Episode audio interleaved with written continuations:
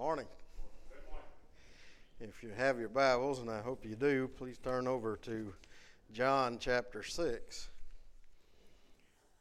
A familiar passage of Scripture. We're not going to go through the all the verses in the story, but I do want to go through the, uh, or at least highlight the uh, meat of it.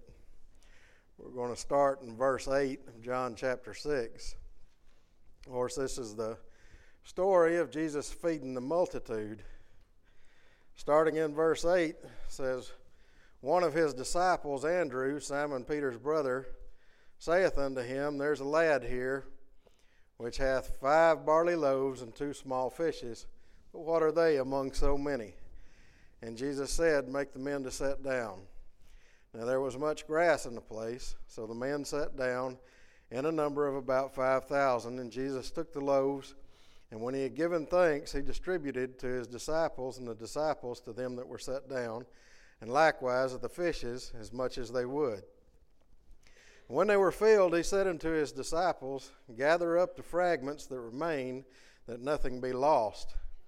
Therefore they gathered them together, twelve baskets with the fragments of the five barley loaves which remained over and above unto them that had eaten.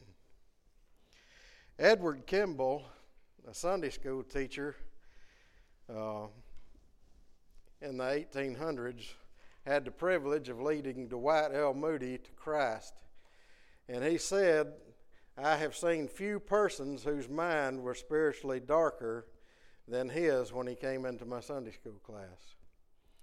Moody began his ministry out of an abandoned saloon in a Chicago slum called Little Hell.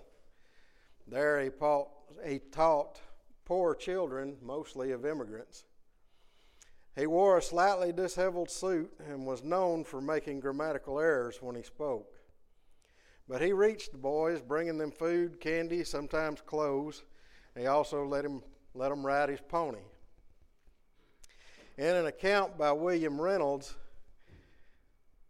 he talks of first meeting D.L. Moody. He said, The first meeting I ever saw him at was in a little old shanty that had been abandoned by a saloon keeper. Mr. Moody had got the place to hold meetings in, in at night. I went there a little late, and the first thing I saw was a man standing up with a few tallow candles around him, holding a Negro boy and trying to read him the story of the prodigal son and a great many words he could not read out and had to skip.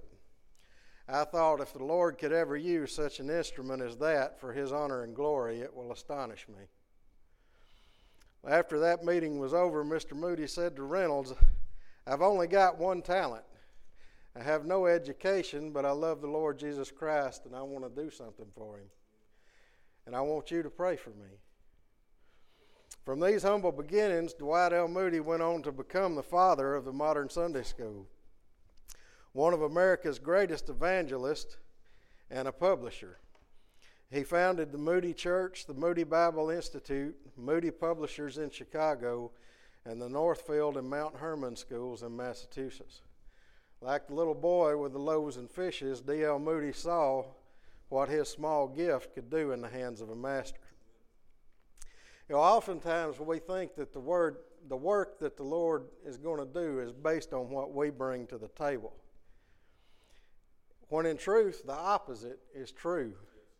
God loves to equip the called, and He usually calls the ones that are the least equipped. So this morning, if you find yourself feeling inadequate to serve the Lord, hang on. He's probably going to call you for something. You are the perfect candidate to give your little to God and let and see what it'll do in the hands of the master. Dear Heavenly Father, we thank you this morning for our chance to come out and worship you.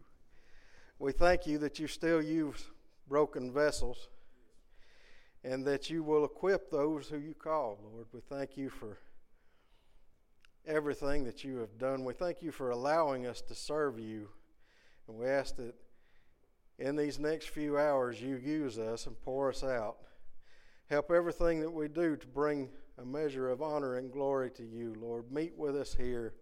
Stir with us. Use our small gifts in your Master's hands to work miracles here today, Lord. We ask that you bless these services and bless the baptism afterwards. In Jesus' name we pray. Amen.